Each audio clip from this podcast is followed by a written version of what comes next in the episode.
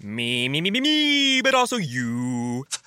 The Pharaoh fast forwards his favorite foreign film, Powder Donut. okay, what's my line? Uh, the only line I see here on the script is get options based on your budget with the name your price tool from Progressive. Oh man, that's a tongue twister, huh? I'm sorry, I'm gonna need a few more minutes. bulbous Walrus, the Bulbous Walrus. The Name Your Price tool, only from Progressive. The owl ran afoul of the comatose coxswain. Progressive Casualty Insurance Company and affiliates. Price and coverage match limited by state law.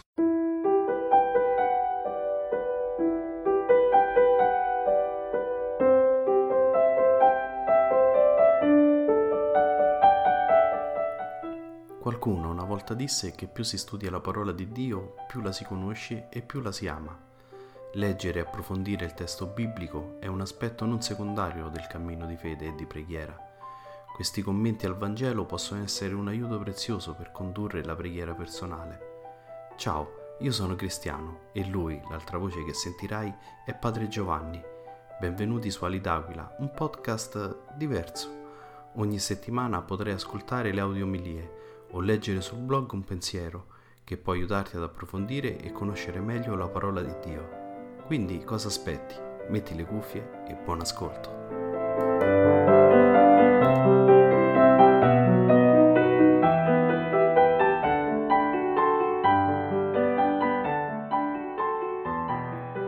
Dal primo libro di Samuele. In quei giorni Samuele dormiva nel Tempio del Signore dove si trovava l'arca di Dio.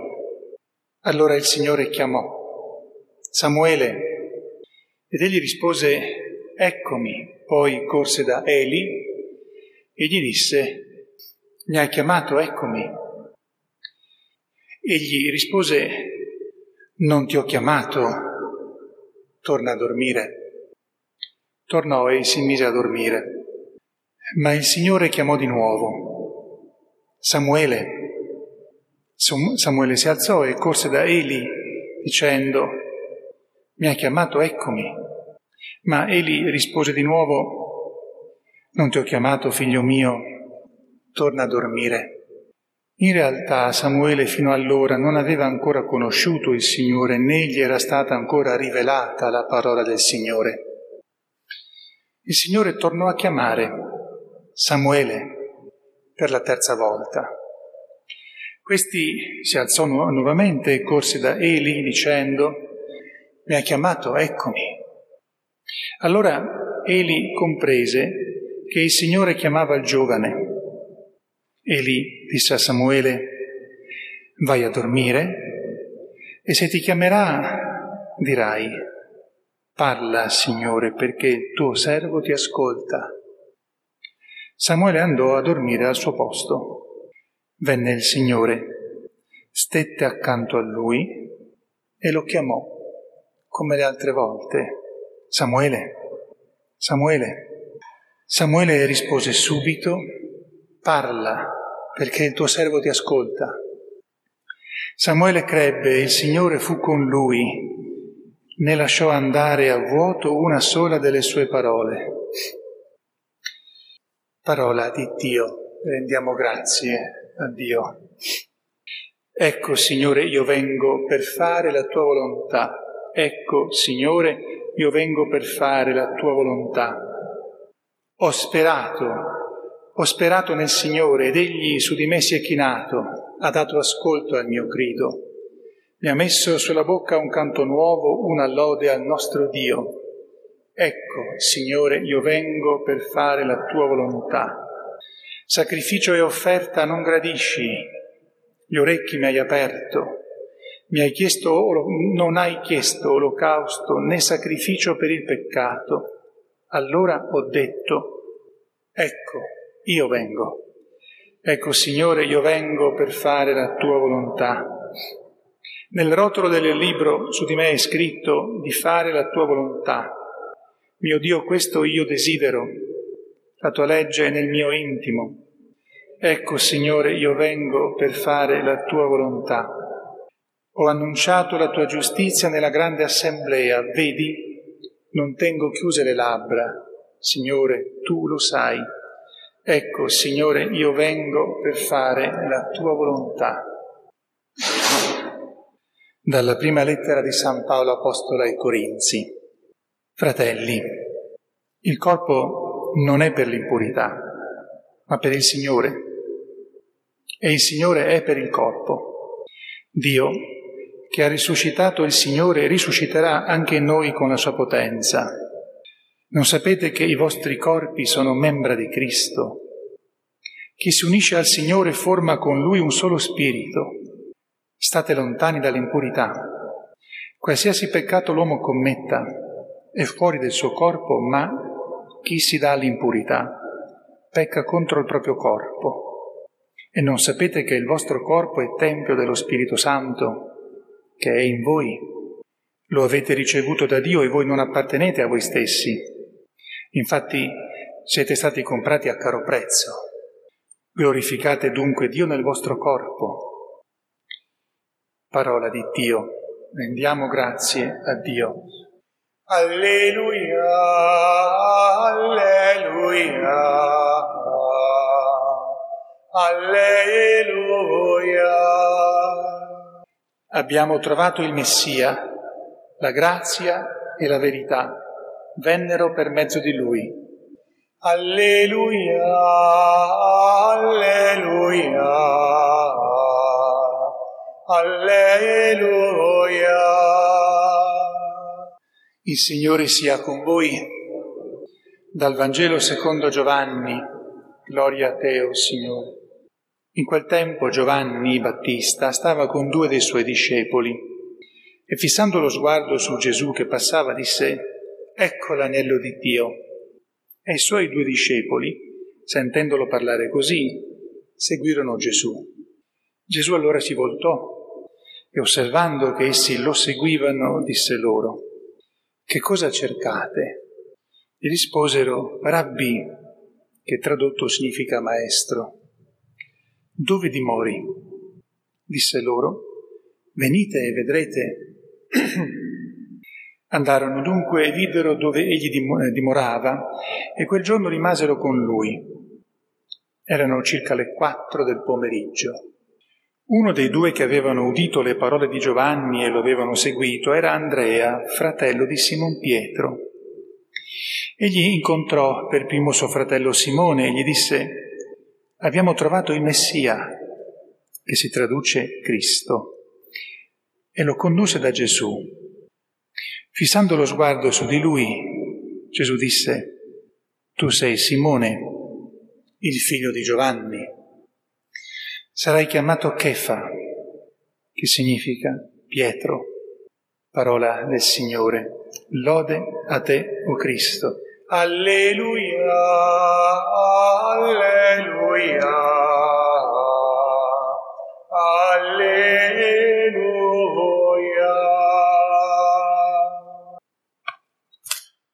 Sia lodato Gesù Cristo.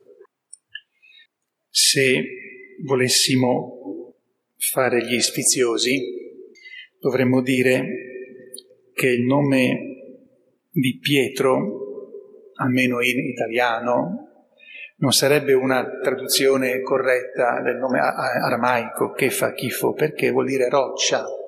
Da noi la pietra è un'altra cosa, è una più o meno grande, è un pezzo staccato che si usa per comporre costruzioni. Ma eh, qui Gesù dice roccia, cioè la parte della fondamenta di ogni luogo in cui si vuole costruire una casa, una, un palazzo, un tempio, qualsiasi cosa deve essere fondata sulla roccia.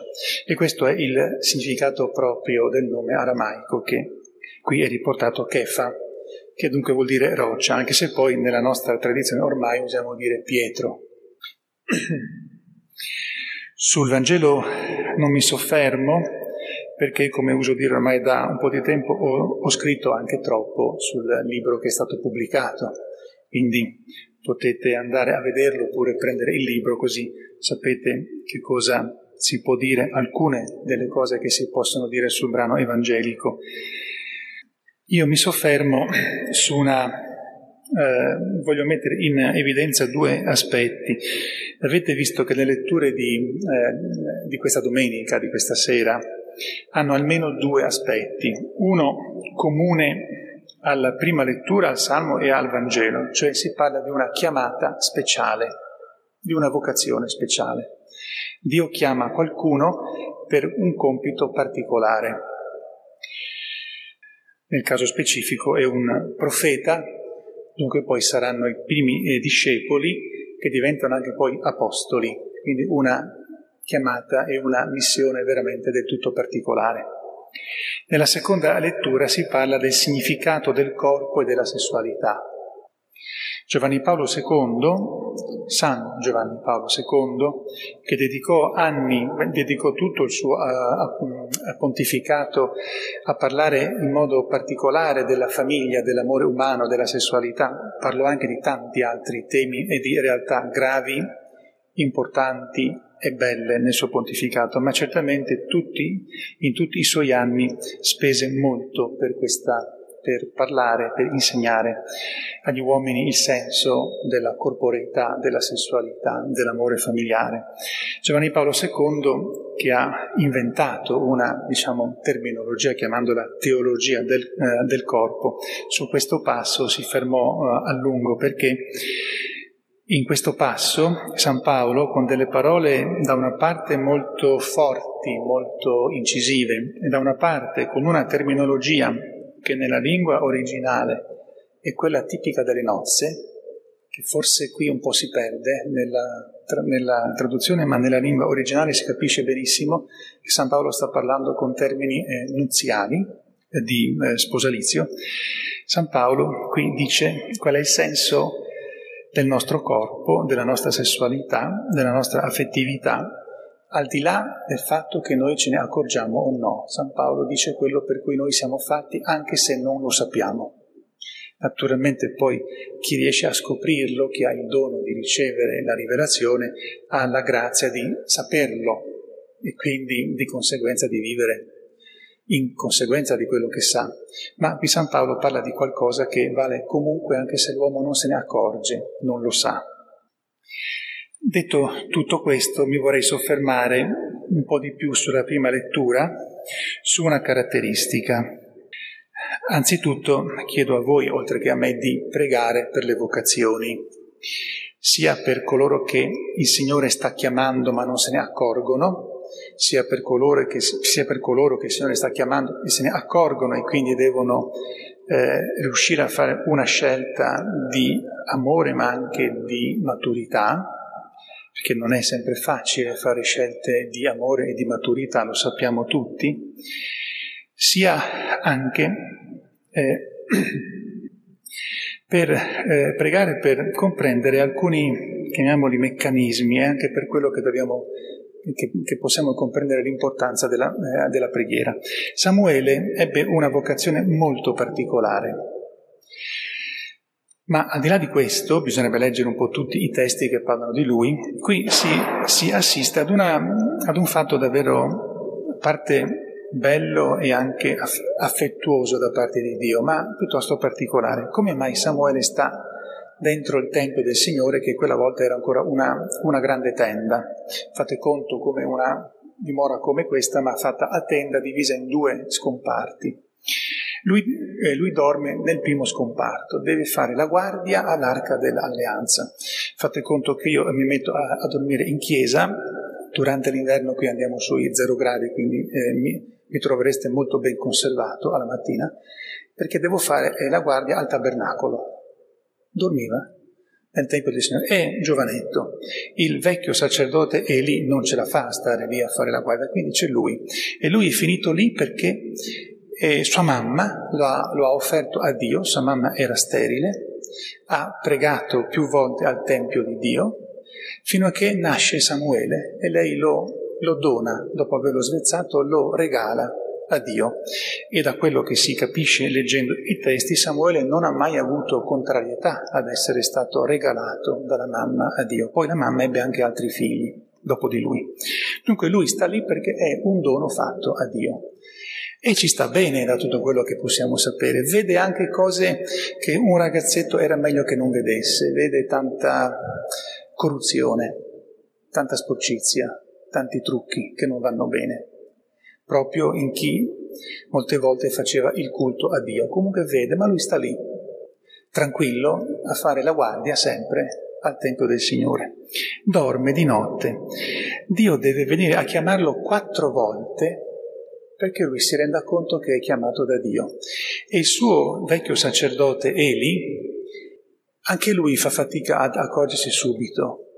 Soltanto dopo la terza volta Eli capisce che qui è Dio che lo chiama. Allora Samuele torna a, a dormire se un'altra volta ti senti chiamare, gli rispondi così.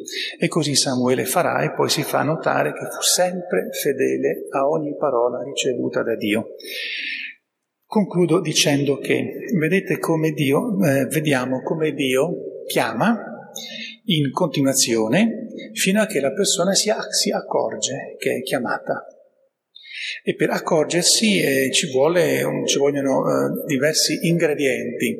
Nel caso di Samuele, e non soltanto di lui, ci vuole qualcuno che si accorge che sei chiamato da Dio e cerca di fartelo capire. E l'altro aspetto molto importante è che tu sia ben disposto. Samuele scopriamo che è ben disposto, non è contrario, non si chiude, non dice a Dio io voglio fare le cose eh, secondo quello che penso io, anche se tu mi chiami. Questo meccanismo della chiamata, della vocazione, questo, questo tempo che si deve impiegare per comprendere che Dio ti chiama, è, quello, è uno degli aspetti della vocazione e tra l'altro è uno dei motivi per cui bisogna pregare perché comprendere bene che il Signore ti chiama e poi a che cosa ti chiama comporta tempo, comporta preghiera. Qui stiamo parlando della, di una vocazione particolare, quella che potremmo chiamare oggi a sacerdozio piuttosto che alla vita consacrata. In verità noi possiamo applicare questi fatti, questi insegnamenti, queste, queste, letture anche a quelle chiamate che Dio fa che non sono così speciali, chiamiamole speciali, e cioè a quelle circostanze della vita fondamentali come quello del matrimonio, della famiglia, così come a quelle circostanze della vita quotidiana dove comunque il Signore qualcosa da noi vuole per accorgerci che ci chiama, come ci chiama, che cosa ci chiede e per poi volerlo fare ci vuole preghiera, bisogna trovarsi sempre come, come, come lo fu Samuele, disposto, disponibile, pronto. Eh, io, so, io, so, che cosa vuol dire stare svegli la notte o eh, dormire male, purtroppo. Ma se l'unica notte in cui dormo bene uno viene a svegliarmi quattro volte, non è così proprio simpatico, eppure Samuele, che credo dormisse veramente beatamente, per quattro volte viene svegliato di notte e per quattro volte è sempre pronto. Non ha detto, Signore, vieni di mattina, di giorno, con tutto il tempo che hai, lasciami dormire di notte. No, quando il Signore chiama bisogna essere pronti, ben disposti. Preghiamo per noi, per quelle che sono le chiamate di ogni giorno, quotidiane, preghiamo per coloro che sono chiamati alla vita matrimoniale, familiare, preghiamo per quelli che sono chiamati alla vita di consacrazione speciale, sia perché si accorgano, sia perché siano ben disposti e poi perché abbiano sempre quella prontezza nel continuare a stare al servizio di Dio e possano dire, tutti possiamo dire, alla fine della nostra vita, che siamo cresciuti, il Signore è sempre stato con noi e non abbiamo lasciato andare a vuoto mai una sola delle sue parole. A Maria Santissima ci rivolgiamo non perché siamo alla fine della predica, quando uno si rivolge a Maria, fi- ah, finalmente la predica sta finendo, no, non è per quello. Chi più di lei, come tante volte diciamo, può non soltanto essere paragonata a Samuele, ma addirittura essere l'esempio chi, chi, più di lei può aiutarci a capire il grande dono della, della vocazione? Chi più di lei ci può aiutare a capire che bisogna essere sempre pronti in qualsiasi eh, momento Dio faccia cogliere i segni della, della, della, chiamata e l'importanza poi della costanza, della fedeltà. Chi più di lei può insegnarci a non lasciare andare a vuoto nessuna, alcuna delle parole del nostro Signore sia lodato Gesù Cristo. Geico presents Motorcycle Word of the Day. Today's word is gremlin. Is a gremlin an unknown and persistent mechanical issue? Or is it something large that gets caught in your teeth when you ride with your mouth open? As in, Man, I gotta stop singing 80s power ballads when I ride. Ugh, keep getting gremlins in my teeth. See? Geico Motorcycle. 15 minutes could save you 15% or more. Me, me, me, me, me, but also you. The Pharaoh fast forwards his favorite foreign film, Powder Donut. okay, what's my line? Uh, the only line I see here on the script is get options based on your budget with the name your price tool from Progressive. Oh man, that's a tongue twister, huh? I'm sorry, I'm gonna need a few more minutes. bulbous Walrus, the Bulbous Walrus. The Name Your Price tool. Only from Progressive. The owl ran afoul of the comatose coxswain. Progressive Casualty Insurance Company and affiliates. Price and coverage match limited by state law.